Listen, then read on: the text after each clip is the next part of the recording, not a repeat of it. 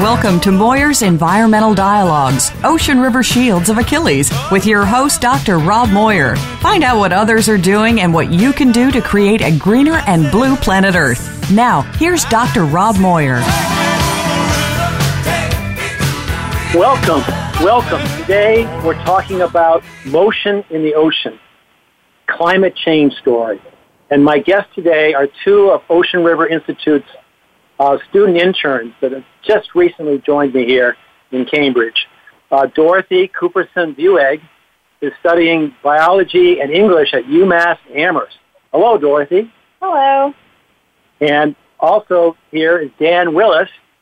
He's a geology. He's studying geology and history at the University of Rochester. Hello, Dan. Hi, thanks for having me. Uh, climate change is impacting the ocean in a number of ways.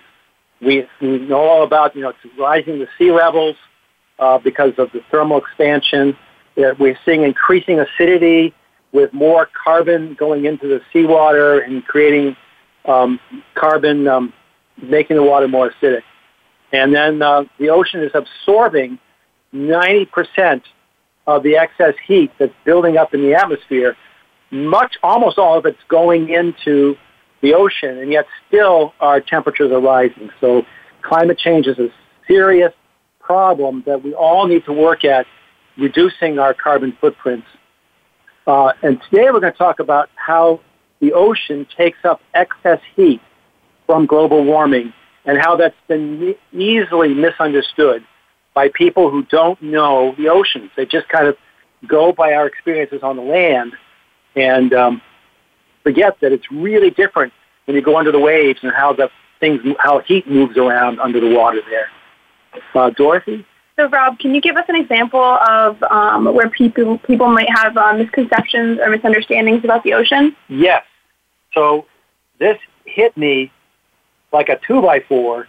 Um, in two thousand fifteen, uh, researchers found that the, the water in the surface waters of the Gulf of Maine were um, had warmed by four degrees Fahrenheit, and that this was the greatest warming of a water body anywhere in the world.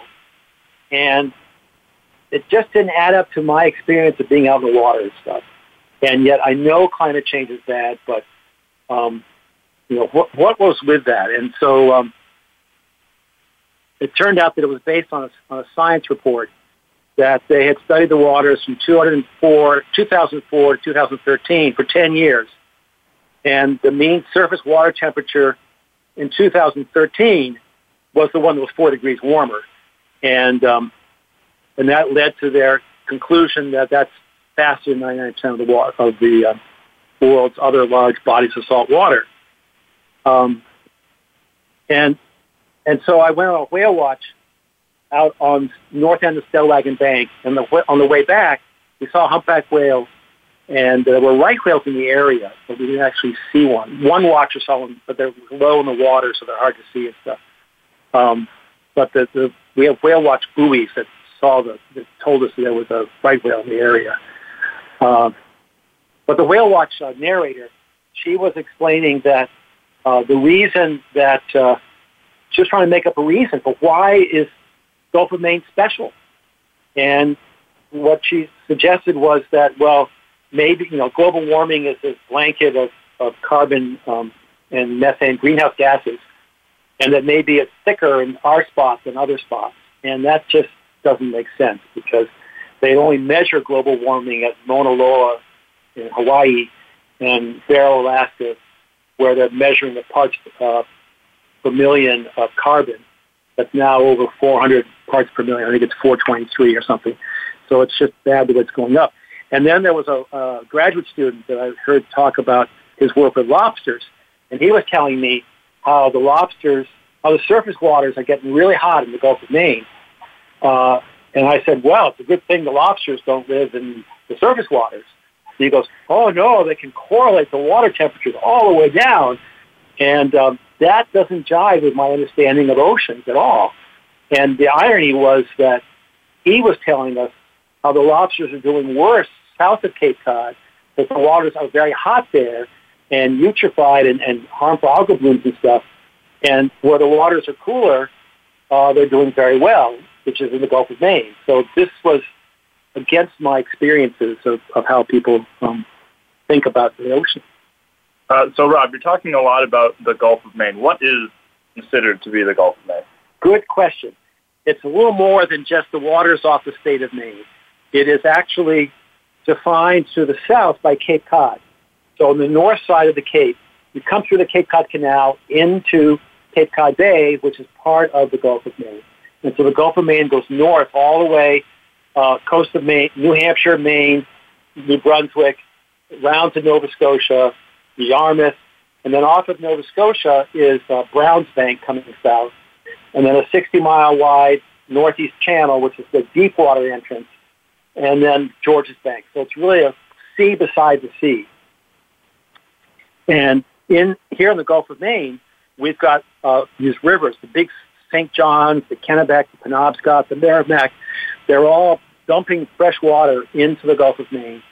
And because the world turns, uh, we have this Coriolis effect of things swinging to the right in the northern hemisphere. So when the river water comes in, it swings to the right or on the coast of Maine toward the south and sets up this gyre of circulating water in the Gulf of Maine.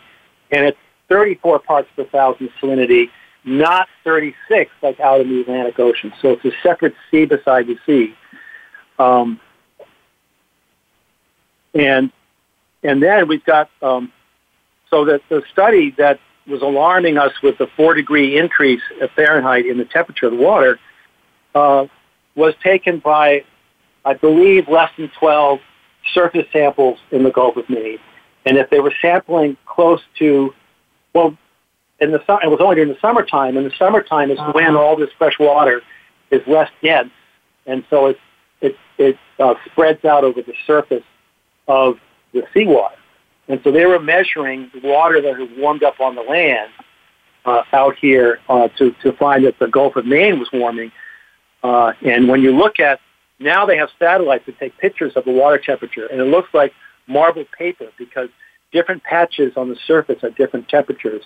So when it was warm, where they were sampling in two thousand thirteen, it happened to be cold off of Provincetown um, and also off of um, over some of the deep water basins. So where you look, you've got to get little different temperatures. Um, what? oh, but ask your question. so um, I've heard that there's certain things that uh, people in sailing races can do to try and get ahead without actually, you know, making use of engines or something like that, like cheating. Um, and one of the things that you mentioned to us was this concept of the slippery sea. Right.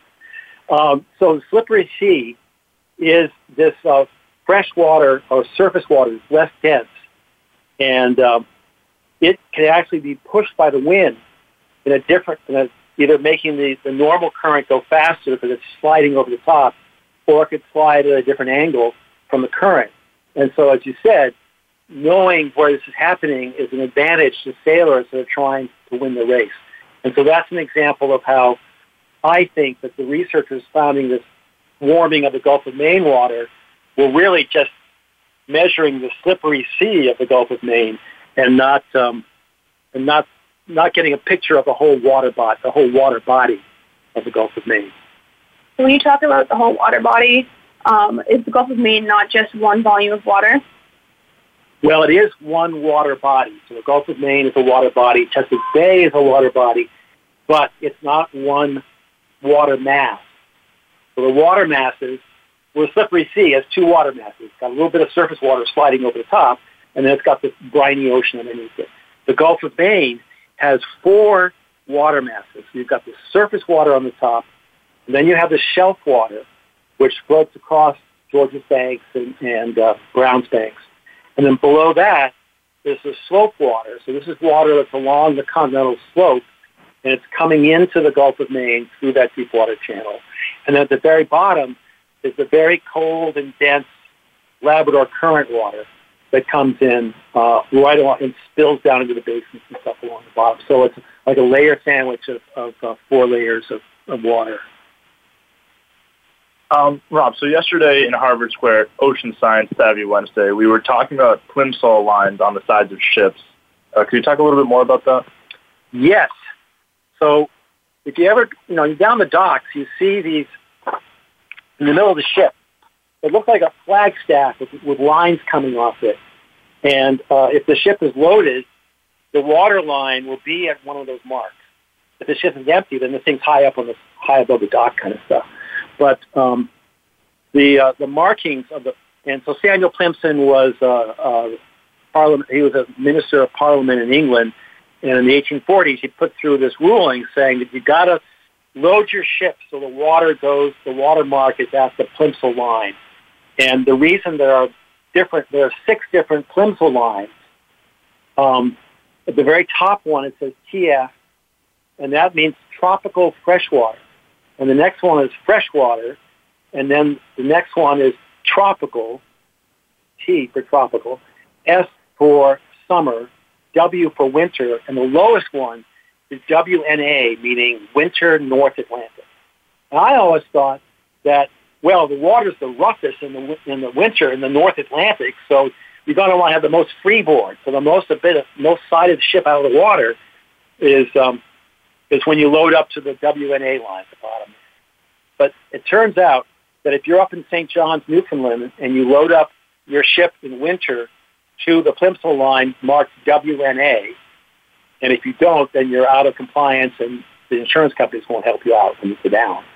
Um, so you load up to the W N A line. If you motor that ship down off of Brazil, where the Amazon brings in so much fresh water that you can be out of sight of land and in fresh water from the Amazon. So that's tropical F. And you'll you'll see, if you step off the boat and, and go for a swim and look over at the Plimsoll line, uh, you'll see that the boat is floating at that high mark, the T F mark. Uh, and it's not because they changed the cargo, uh, but because the water density has changed that much, because um, fresh water and warm fresh water is the least dense of all water. So basically, if you were to load up the ship to the um, to the highest line, like to the to the like freshwater summer line, while you were in Newfoundland, and then you sailed down to Brazil, you'd be in trouble. That's right, because your boat would then the water would come over the sides of the ship, or you'd be overloaded and, and threatening to founder. Right? So we've been talking about um, surface waters. Uh, that's what Plimsoll lines are all about. Uh, you were telling us about how there are two different water masses in the Strait of Gibraltar. Right. So I've been talking about the surface densities and how that changes with temperature and, um, well, with temperature mostly. Oh, and being pressure salt. And, but underwater, we have um, water masses. And so a water mass is a bunch of water that's all about the same temperature and salinity. It's all the same density. That makes it a mass. And in the Mediterranean, Uh, sea, which is a sea beside the sea, it is very salty because there's a lot of evaporation, not a lot of rainfall, and it's very warm, but it's incredibly salty. And so it flows out by Gibraltar and it hits the Atlantic. And the Atlantic is on top because it's uh, warmer. Is that right to the top or the bottom? It's colder, but it's less salty. Thank you. um, the Mediterranean outflow warm is going to go out below the cold, less salty. And so as you were explaining, that the, the cold trumps the freshness of the Atlantic water, right? The saltiness trumps the coldness of the Atlantic. Yeah, because it goes underneath. Right, right. But the reason that the very cold water is going high... Right. is because it's so fresh. Right. Yeah. And the reason that the very hot water of the Mediterranean is below the cold water is because it's so salty. Uh, so, yeah, you got these two currents going every which way. And during World War Two, they would, um, the submarines, uh, the um, the German submarines would uh, turn off their engines and just drift in and out of the Mediterranean. And the uh, the Allied forces needed to know which water mass they were in in order to set the, the depth charges to have an effect on them. And so Atlas and Spillhouse from Woods Hole uh, developed the Bathythermograph, which was this torpedo-shaped thing that you could roll off the side of a ship. I had the, the privilege of doing this off the westward back in the nineteen eighties. And so what Stillhouse did was he um, he took a uh, coil, a thermal coil that would expand, uh, unwind with heat. It had a tip on it. And then he had uh, a little bellows that would contract as it went down with pressure. And the bellows held a glass slide that had a single layer of gold on it. So you could see it. You couldn't see through it because it had one layer of gold. And so as the, sli- as the bellows contracted, the thermal coil would scribe the slide. And then you'd um, winch in the uh, bathythermograph, bring it up on deck, slide open this little, this little doorway, and slide out this glass slide. You're really careful to put your fingerprints on it because there's one layer of glass. And you put it in a view thing, and you could see a profile of the temperatures pretty steady, and then suddenly it gets colder or warmer when it changes. And so that's where they could map out where the thermocline, you know, where the water mass has changed. Thermocline means temperature change. Um, yeah. Uh, so that's that's how they measured the thermocline, and um, and so that's how we we know about thermocline. So it sounds like um, these different water masses are pretty separate. Yes. Um, so if so, I know that whales communicate by doing whale calls, and they can travel for a really, really long time. So does that mean that um, whale calls are confined to the water mass that they were made in?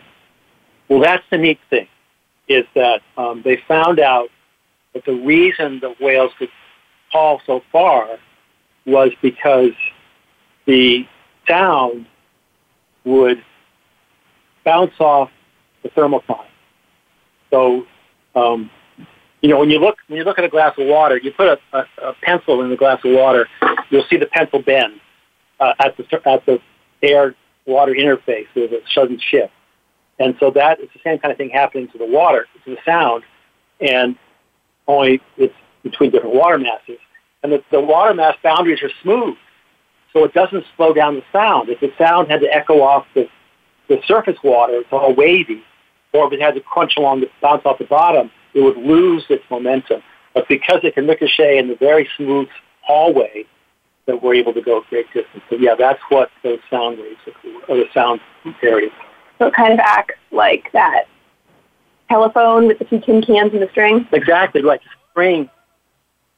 The string carries the water um, through, yeah, yeah, the string. So the vibrations in the string uh, carry the sound further than just the, yeah, that's a great analogy. So where are we? Oh, now we're uh, talking about Ocean Science Savvy Wednesday, what we were doing yesterday. Oh, great. So we're going to take a short break, and we're going to come back Uh, and talk about some hands-on oceanography where we got wet. So we'll be right back.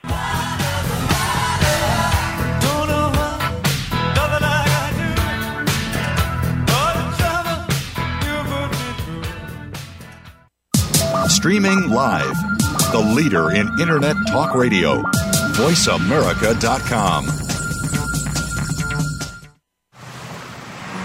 On a Cape Cod shore, sixteen striped bass fish and a horseshoe crab were found dead, killed by a harmful algal bloom. The town blamed excessive lawn fertilizer for polluting the water. They restricted lawn fertilizing to once a year. The state overruled, mandating five times a year. Though the striped bass died on a Falmouth shore, fertilizer pollution is a national problem, clogging our waterways. If you believe in our rights to clean water and beaches, if you want to stop the killing of fish by excessive fertilizer, please join with us. Make a donation for responsible stewardship. Acting together, we can have clean beaches and more fish. Please visit w w w dot donate for oceans dot org. That is w w w dot donate the number four oceans dot org. Connecting local stewardship with global support, the Ocean River Institute is a nonprofit organization dedicated to helping people and groups make a difference where they live and work. We believe that many environmental issues can best be addressed by people taking action in their own communities and regions. It's not the large national entities, but the small, localized, or newly formed groups that often need help to achieve their goals. That's where the Ocean River Institute comes in. We maintain a network of eco-stewards and O R I partners, connecting them with resources and services to help them maximize their impact, expand their capacity, and weather unexpected setbacks. O R I actions and events offer opportunities to make a difference, to go the distance, and you can volunteer to be an O R I eco-steward. To discover more, visit us online at w w w dot ocean river dot org. That's w w w dot ocean river dot org. The Ocean River Institute is a five oh one c three nonprofit organization dedicated to helping people and groups make a difference where they live and work through environmental stewardship and science.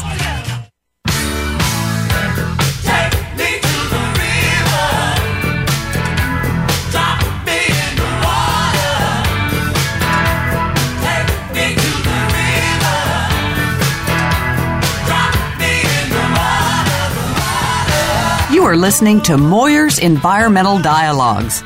To participate in today's discussion, you're welcome to call into the program at one eight six six, four seven two, five seven eight eight. Again, that's one eight six six, four seven two, five seven eight eight. You can also send an email to rob at ocean river dot org. Now, back to Doctor Rob Moyer.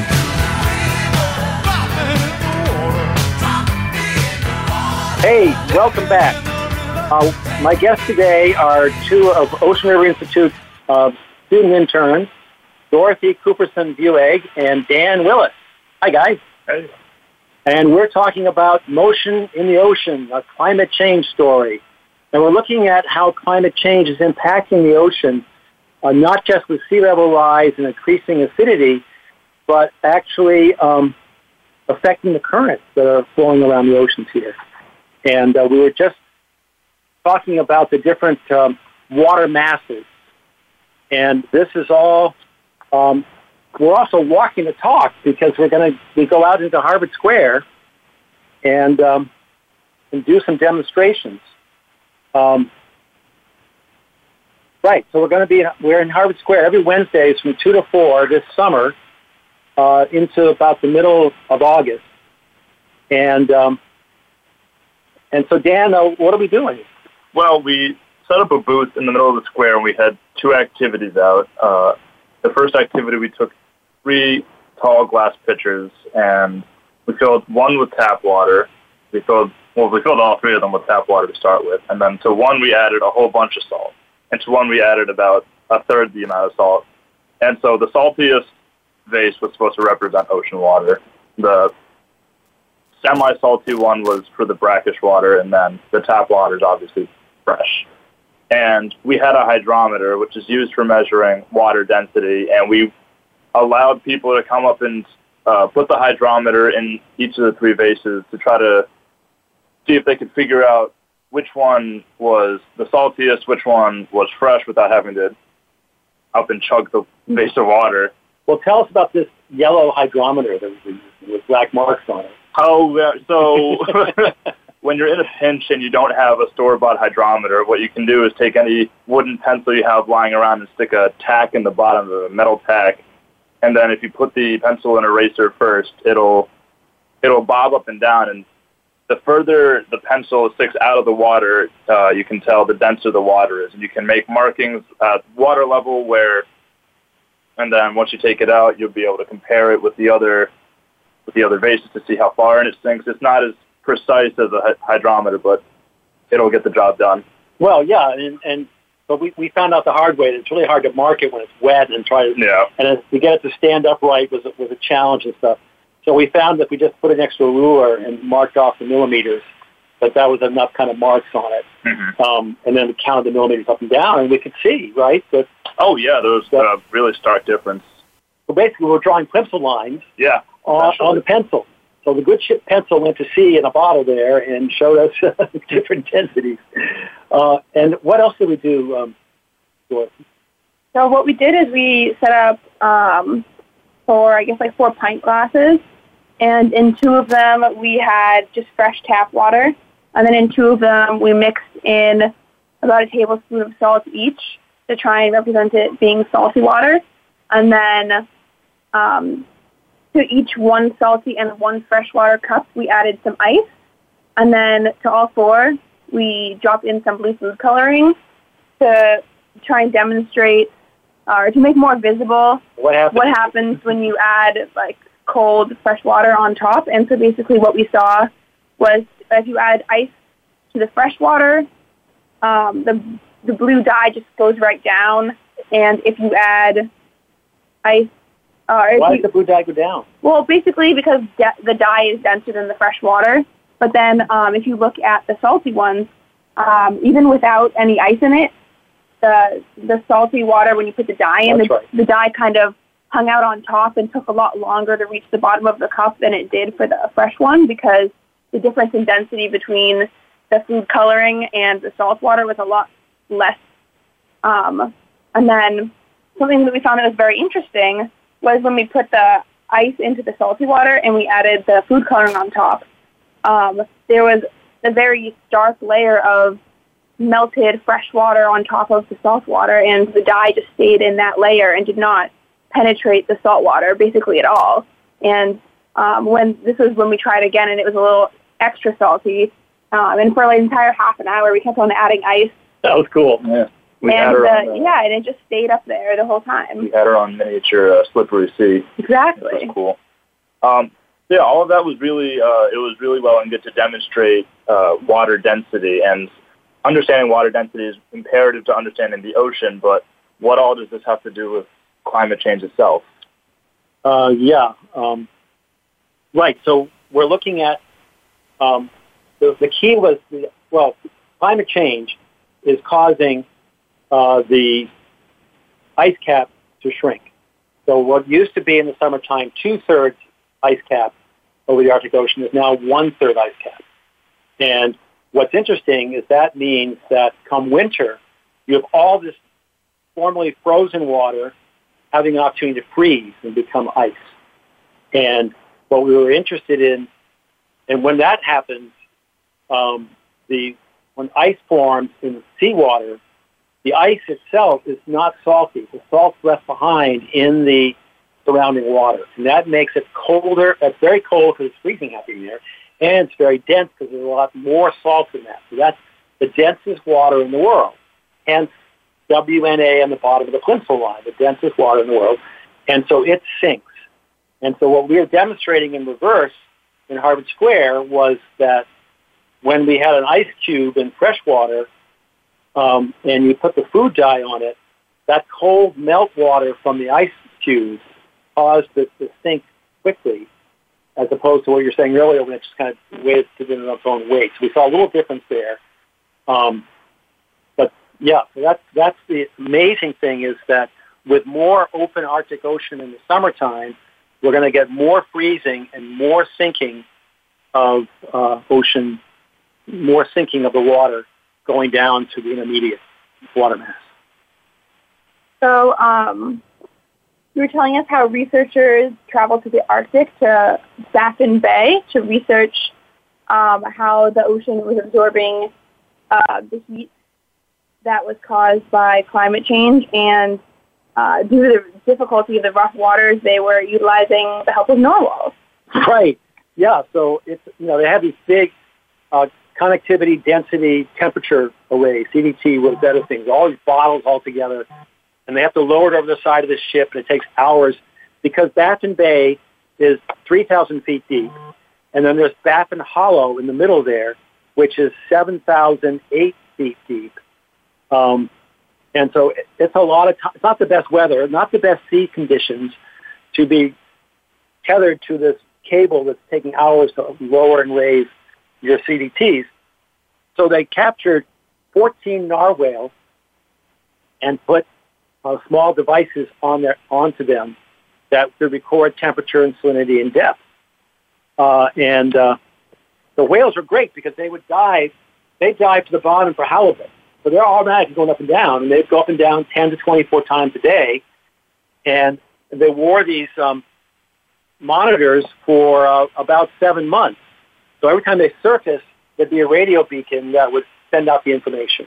So they got a really great picture of what was going on. And they looked at the historical records, and they got a sense of where uh, the last time that someone looked in Baffin Bay, the thermocline, where the intermediate water hit the surface water. And the, the uh, narwhals told them that it had, uh, that thermocline, or the intermediate water, had expanded by one hundred sixty to two hundred sixty feet. So, it, you know, it, it used to be six hundred feet, and now it was a lot less of that depth in the surface waters. And that's an indication of um, the ocean taking up the heat from global warming. So how exactly does a thermocline go about moving? Yes. So the thermocline moved because there was more West Greenland intermediate water. Mm-hmm. So in the, in Baffin Bay, there are three water masses. There's the surface water, which is diluted by um, Baffin, at the bottom of Baffin Bay, all the fresh water from Canada, like Lake, the Mackenzie River and stuff, joins the uh, comes into that area just below Baffin Bay before Labrador Sea. So that's huge dilution solution kind of thing there. And uh, the Arctic Ocean isn't very salty. There's a little bit of Arctic water coming in there. So it was um, the, the top layer is, is fresh. The middle layer is the intermediate uh, Greenland water. And then the bottom layer is really dense bottom water. And so the West Greenland intermediate water that the narwhals saw was more massive, more volume. That happened when the water was in the Arctic Ocean, as you know, because that was um, that's when it was taking up the heat from the atmosphere. So the you know, and um, then it's the only way out of Greenland. The only way out of the Arctic Ocean is to there's a uh, counterclockwise gyre of the water circulating in the Arctic Ocean. It goes past over the top of Greenland and then down toward Iceland. And when it's between Iceland and Greenland is Denmark Strait, and that the water's all forced in through that, um, and that gives it more momentum. And when it goes, it, when it's forced into that, it's there. It collides with the Atlantic Ocean water, the North Atlantic, which is warmer water, so it stays high, and the um, mid-Atlantic, uh, the intermediate West Greenland intermediate water has to um, plunge down eleven thousand five hundred feet. This is called the Denmark Strait Cataract, and it's uh, the largest waterfall in the world, but it's all underwater. It's one hundred seventy-five million square feet of water per second are going down eleven thousand five hundred feet. So that's about two thousand Niagara Falls, three times the height of Angel Falls in Venezuela. And it crashes down to the bottom there, or deep down, and then flows out as the West Greenland intermediate water. So that's where it's born. And then it it uh, it hangs to the right because of the Coriolis effect and follows the coast of Greenland and up the other side of the coast of Greenland into Baffin Bay. Baffin Bay is between Greenland and Baffin Island. And that's where the narwhals live. So they were sampling surface water from the Arctic. So we've talked about the Coriolis effect, and we talked about these huge underwater waterfalls. So how exactly is water moving through the ocean? Do we see more water moving through ocean currents, things like that?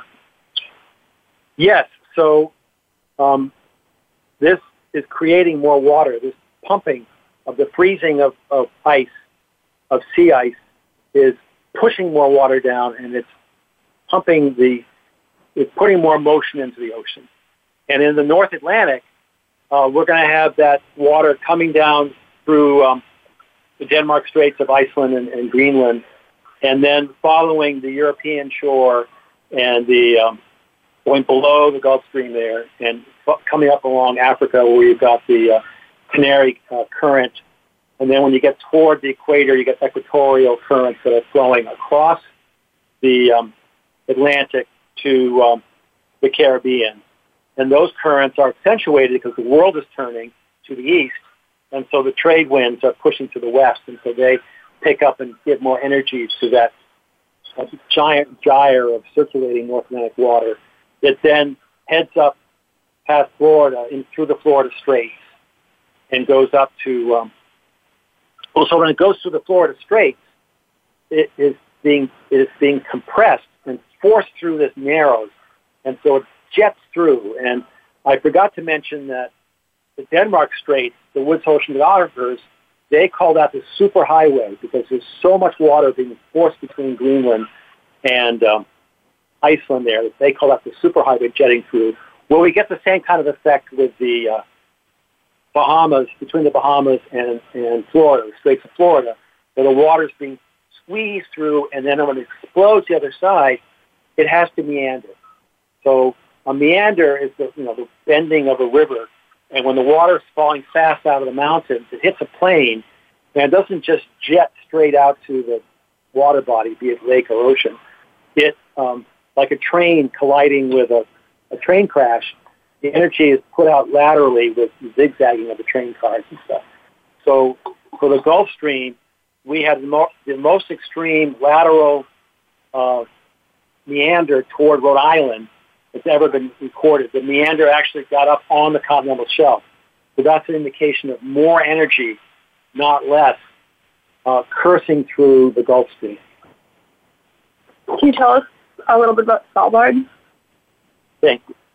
So um, Svalbard is the end of the um, end of the Gulf Stream, end of the road, and until two thousand seven, and then the Gulf Stream was coming more to the surface and into the fjords of Svalbard, and so they're starting to have fjord ice melt and glacial melt from um, the Gulf Stream reaching there, and the Gulf Stream continues as kind of warmer intermediate water into the Arctic. Svalbard's right on the threshold between the Atlantic and the Arctic Ocean, north of um, Norway.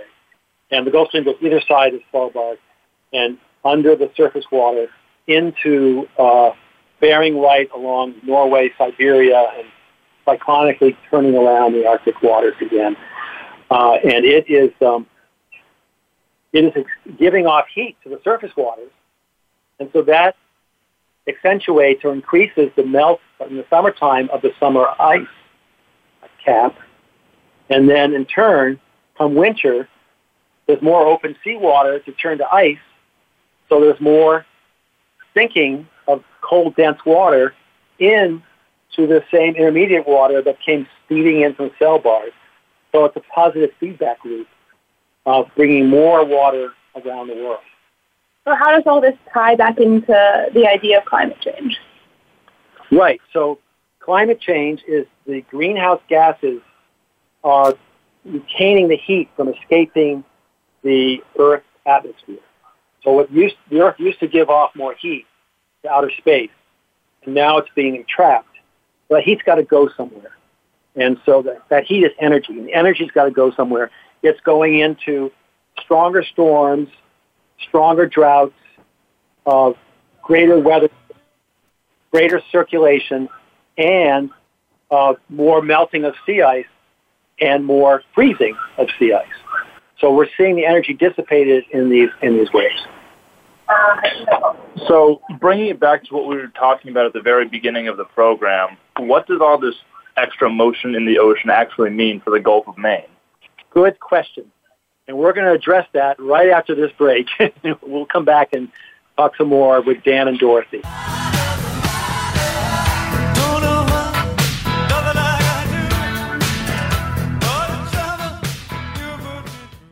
Stimulating talk. It gets those synapses in the brain firing really fast. All the time. The number one internet talk station where your opinion counts. voice america dot com. All together now. All together now. Connecting local stewardship with global support, the Ocean River Institute is a nonprofit organization dedicated to helping people and groups make a difference where they live and work.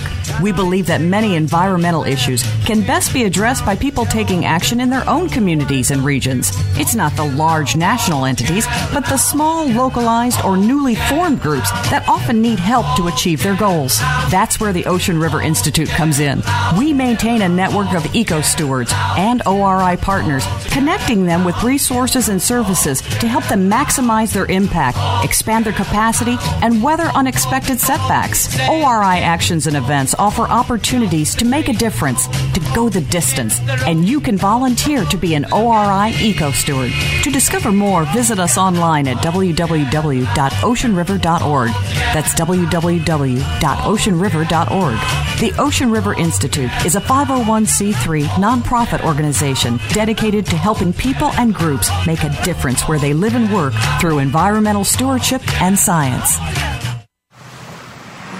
On a Cape Cod shore, sixteen striped bass fish and a horseshoe crab were found dead, killed by a harmful algal bloom. The town blamed excessive lawn fertilizer for polluting the water. They restricted lawn fertilizing to once a year. The state overruled, mandating five times a year. Though the striped bass died on a Falmouth shore, fertilizer pollution is a national problem, clogging our waterways. If you believe in our rights to clean water and beaches, if you want to stop the killing of fish by excessive fertilizer, please join with us. Make a donation for responsible stewardship. Acting together, we can have clean beaches and more fish. Please visit w w w dot donate for oceans dot org. That is w w w dot donate, the number four, oceans dot org.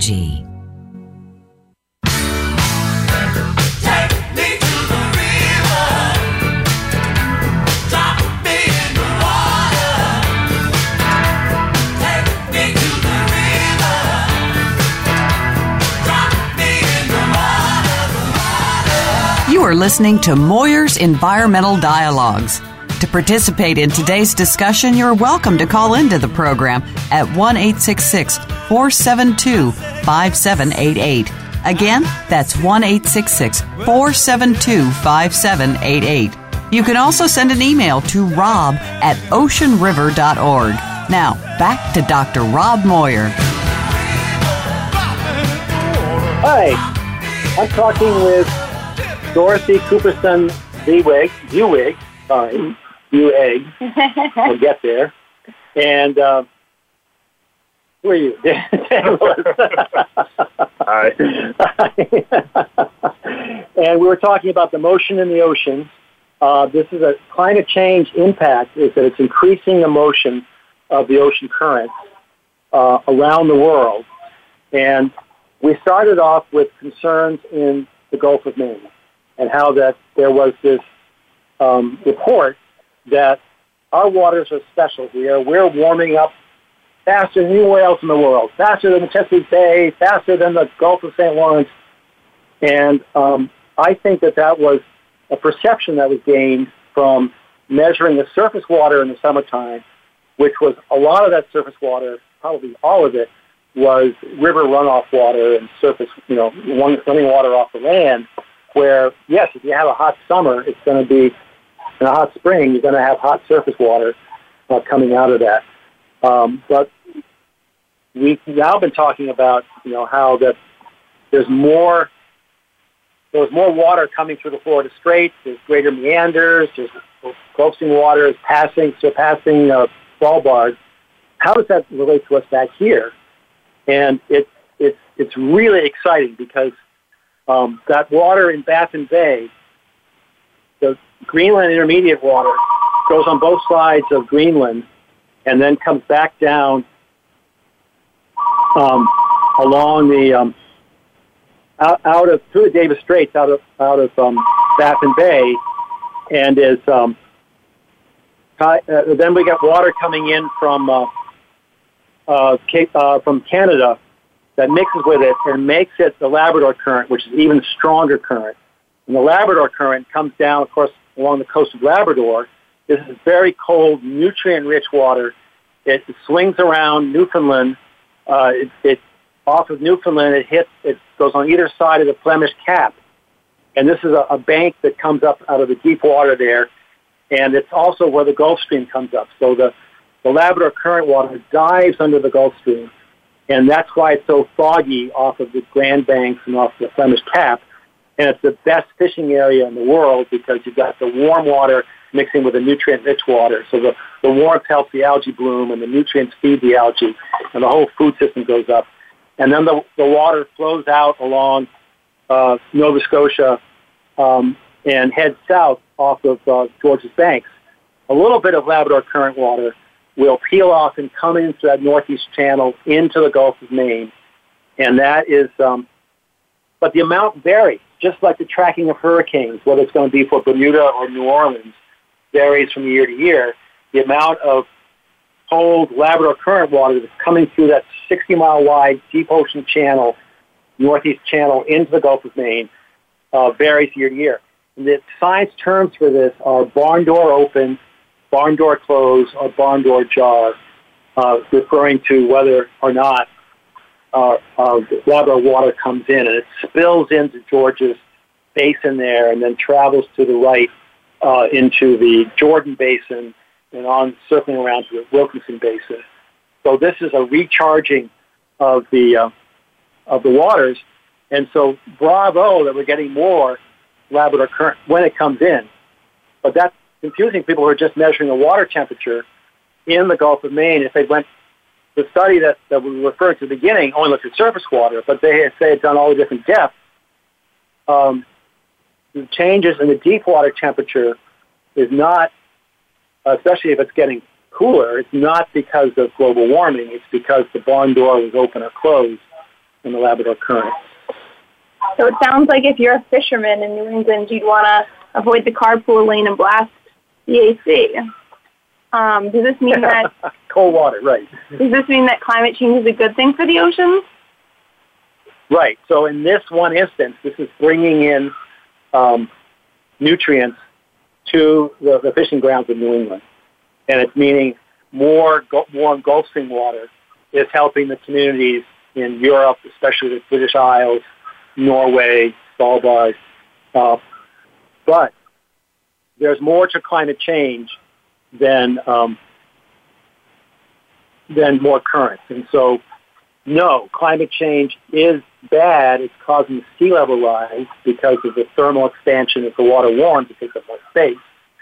And um, also there'll be sea level rise if the Greenland glacier melts, and that's going to, or the Antarctic glaciers. Um, non-sea ice goes into the water, it's going to displace water. Uh, and no, it's bad. It's bad because it's making the seawater uh, more acidic. And uh, that that's not good. So, um, Dorothy, what do you think we should do about this? I'd say if you want to try and avoid all this bad stuff from happening, definitely uh, reduce your carbon footprint, try and make... Uh, economically friendly or ecologically friendly choices, um, engage in local politics as best you can to try and uh, make sure that your representatives are passing laws that are in favor of the environment, and also always remember to reduce, reuse, and recycle, because more waste is horrible for everything that wants to live.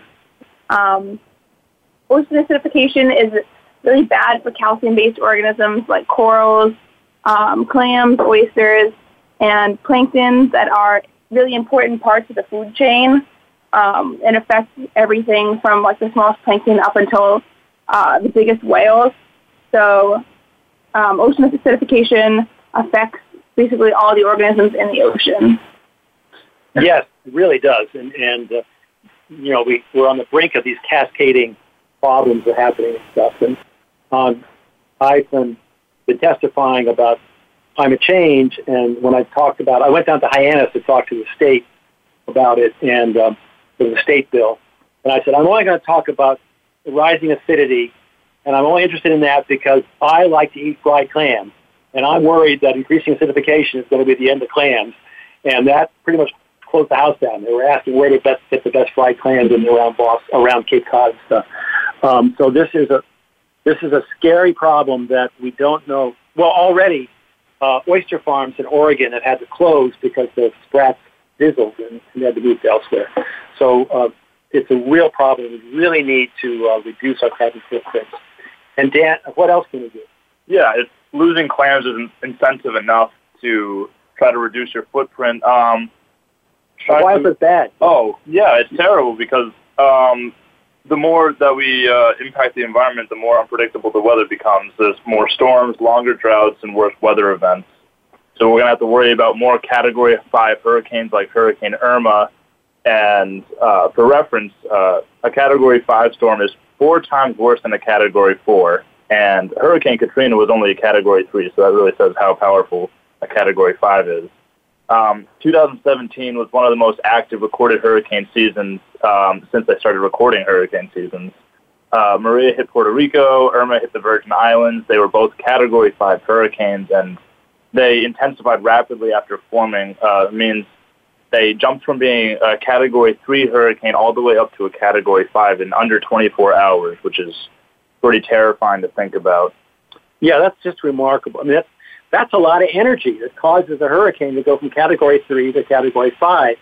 And this energy is coming from those greenhouse gases that are preventing energy from escaping planet Earth and having to be redirected back to um, back home in. So we know that, um, and we had an earlier program, I talked to um, Angela about her book about the Virgin Islands, British Virgin Islands, and what a terrible thing that is. And so, uh, you know, just because we haven't been hit by Category five hurricane, uh, it looks like just a matter of time that we're just going to see greater oscillations, longer droughts, stronger storms. So, yes, good point.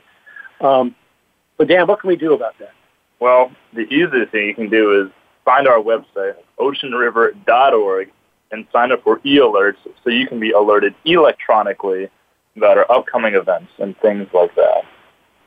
Yes, and um, Dorothy, what else can we do about that? Well, I just want to say quickly, um, oh, yeah. aside from the fact that all this stuff can be, not only is it sad, it's also super dangerous, but it's also um, taking away from, like, our heritage, basically, because um, all of this impact on the ocean is doing things like basically killing the Great Barrier Reef, which has been declared basically dead because of all the coral bleaching, and it takes so long for these tiny coral creatures to rebuild that it's basically, it's over.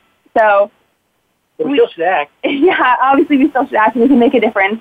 But just remember that everything has an impact, and it takes us a long time to figure out what the what the consequences of all these things are, and they're always more far-reaching than we imagined. But, um, you know, if you want to talk to us about it, you can come on down to the Ocean Science Savvy Wednesdays in Harvard Square from two to four p.m. Um, we'll be hanging out. Uh, we just got a tent, so we'll be, you can see our nice tent. We'll have lots of decorations, and we'll be by the historic uh, out-of-town news kiosk. Um, and you can, you know, if you want flyers or information or just have a conversation with us, we've got a little um, fun and informative series of scientific experiments. If you want to be some hands-on, and it's for all ages from zero to one hundred. So come on down. We'd love to talk to you.